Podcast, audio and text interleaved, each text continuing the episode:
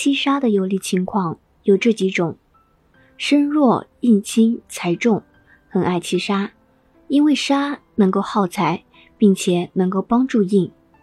例如丁卯、甲辰、辛卯、戊子，这个八字辛金求于春，一堆木旺于春，典型的财重身轻。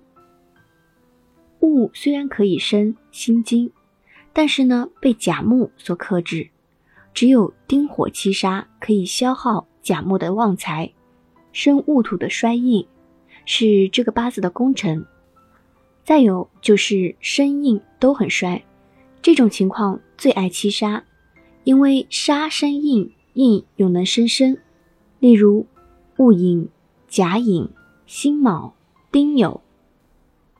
这个八字春日金无力，虽然有酉金、戊土相帮扶，但是戊被甲克，卯被酉冲，又旺木成林，所以呢财多身弱是一个隐患。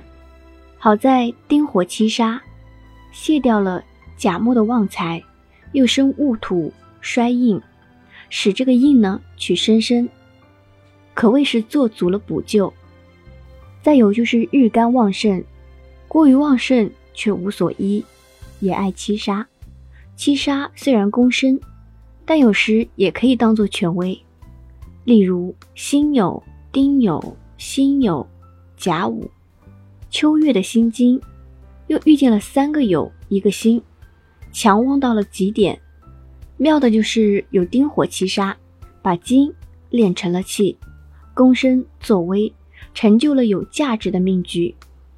再有呢，就是身强财弱，又见劫财，克败到了极点，也爱七杀。七杀能够制服劫财，使其处于不败。例如丁酉、庚戌、辛酉、甲午，这个八字甲木正财，被当令的庚金劫财掠夺光了。幸好有丁火七杀。制服了劫财，